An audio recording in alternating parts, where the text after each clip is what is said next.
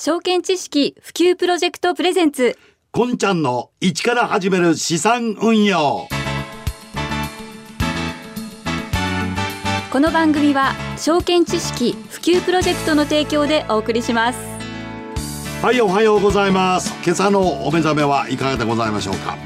まあしっかりやらないかんということで私も本当に毎週真剣に、えー、頑張っているのでございますが今日もお相手はこの方。高橋優子です。よろしくお願いします。はいだんだん朝晩ね涼しくなってきましてあの朝起きるとこのすっと目が覚めやすくなりましたですね。勉強しやすくなりましたよね。勉強という言葉が嫌いなんです私ね。まああのだいたいこの頃ちょっと勉強し始めたんで、はい、少しは分かってきたんでございますが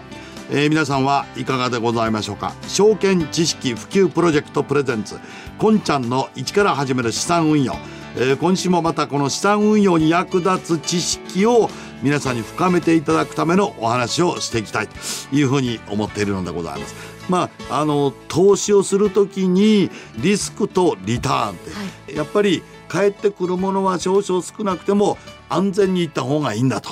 はいいうところまでは大体分かってきました。すごい、こんちゃん勉強してますね。もう任しといてください。もう資産のコンといえばもう有名な方でございますから。今作ったでしょ。え？今作ったでしょ。まあまあね。で今日はどういう勉強させてもらえる、はい、今回からですね、はい、具体的にどんなものに投資をしていけばいいかを紹介していきたいと思います。これを待ってたお待たせしました。そうそう。そのね幻のような話よりも具体的にこれっていうのを言っていただけると私も勉強になるのそうですよね。なんでございます？はい。あの金融商品についてなんですけれども、うん、証券投資の対象になる金融商品大きく3つあるんですね、うん、株式、うん、債券投資信託。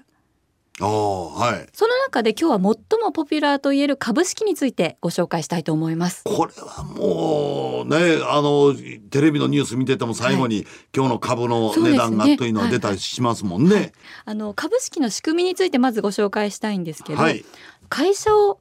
例えばこんちゃんが始めようとする時、うん、事業資金お金が必要になりますけどどうします？いやこれでだから自己資金が足りない場合は、株式というものを株を出してみんなに買っていただいてでそのお金で会社を運用する。で会社に利益が出ればそういう人たちにお金を会社の利益の中から1株あたり何円ぐらいやったらお返しできますよっていう利益を還元してその人たちは株を売らなくても株の利益は会社から返ってくると、はい、株主になると本当にそういうことがあるんだという話は聞いております。その通りです。でしょ？はい。バッチリ、ね、持ったことはないんです。持ったことないです。まあ今あの近藤さんのおっしゃった通りなんですけれども、うん、資金を出資してもらうっていう代わりに会社は株券を発行して会社が儲かった時にはどれぐらいの利益を配分しますよという約束をするんですね、まあ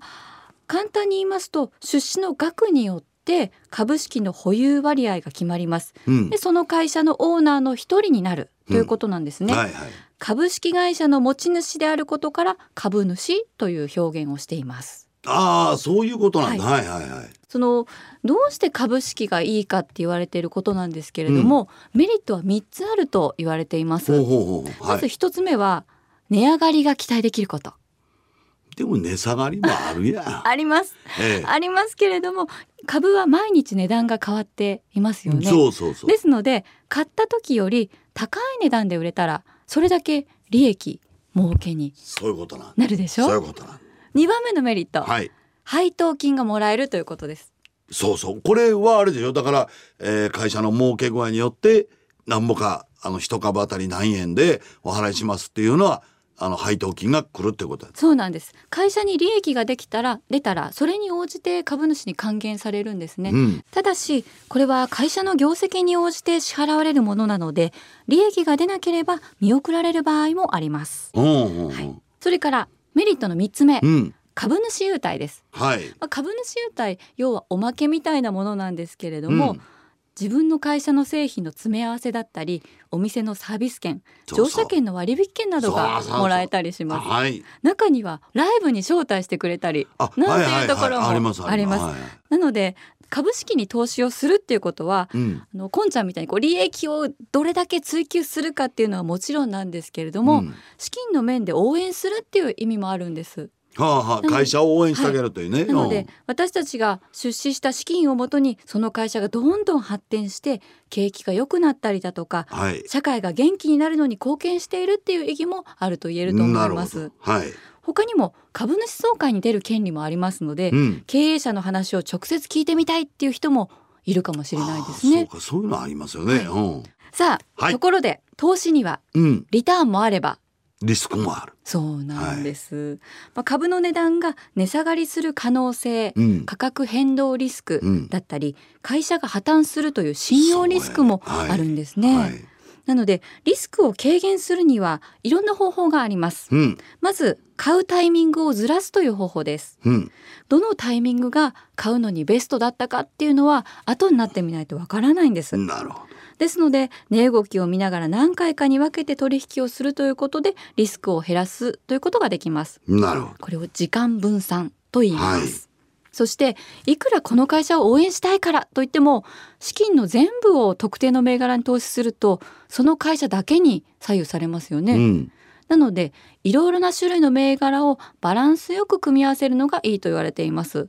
まあ、IT の分野だったり外食の分野だったり自動車メーカーが良かったりということでしょうかね、うん、つまり世の中の流れをよく見とかんと、はい、どこの会社がどうっていうのはなかなか見つけにくいということですね。そうですね。大体グループは同じような動きをするので、うんはい、異なった分野のグループの株を持つのがいいと言われています。はい、仮に A 社の値段が下がったとしても B 社の値段が安定していれば全て損するっていうことはないですよね。ああなるほどはいはい。これを銘柄分散と言います。うん、そして株式に投資をすることに対してまずね注意してもらいたい点なんですけども、うん、原則私たちが売り買いできる株式っていうのは証券取引所に上場されている株式なんです。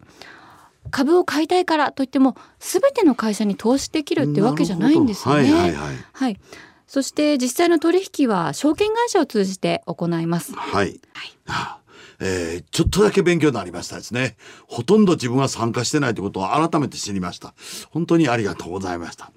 で、あの、皆さん方にちょっとお知らせがあるんですが、この番組では10月の23日の日曜日、えー、私とこの高橋さんに加えて、ファイナンシャルプランナーの内山隆弘さんお招きいたしまして、資産運用の入門から実践までを学べるイベントを実施いたします。場所は大阪西梅田のブリーゼプラザ、ブリーゼプラザです。お昼12時半開演予定です。このイベントに300人の方を無料でご招待させていただきます。10月23日日曜日、お昼12時半からです。えー、参加ご希望の方はこの番組のホームページからお申し込みいただけますよ。お待ち申し上げております。ということで、今日もお送りしてまいりました。こんちゃんの1から始まる資産運用。また1に戻ったような気もいたしますが、えー、というところで、また来週、どういうお話話をしていただけるのか、どうぞ楽しみにお聞きいただきたいと思います。それでは来週は金融商品の中でも特に債券、債券についてご紹介をいたします。しっかり心構えをしてお聞きください。私は何にも分かっておりません。行きましょう。お相手はこんちゃん近藤光文と高橋優子でした。それではまた来週までごきげんよう。さようなら。この番組は証券知識普及プロジェクトの提供でお送りしました。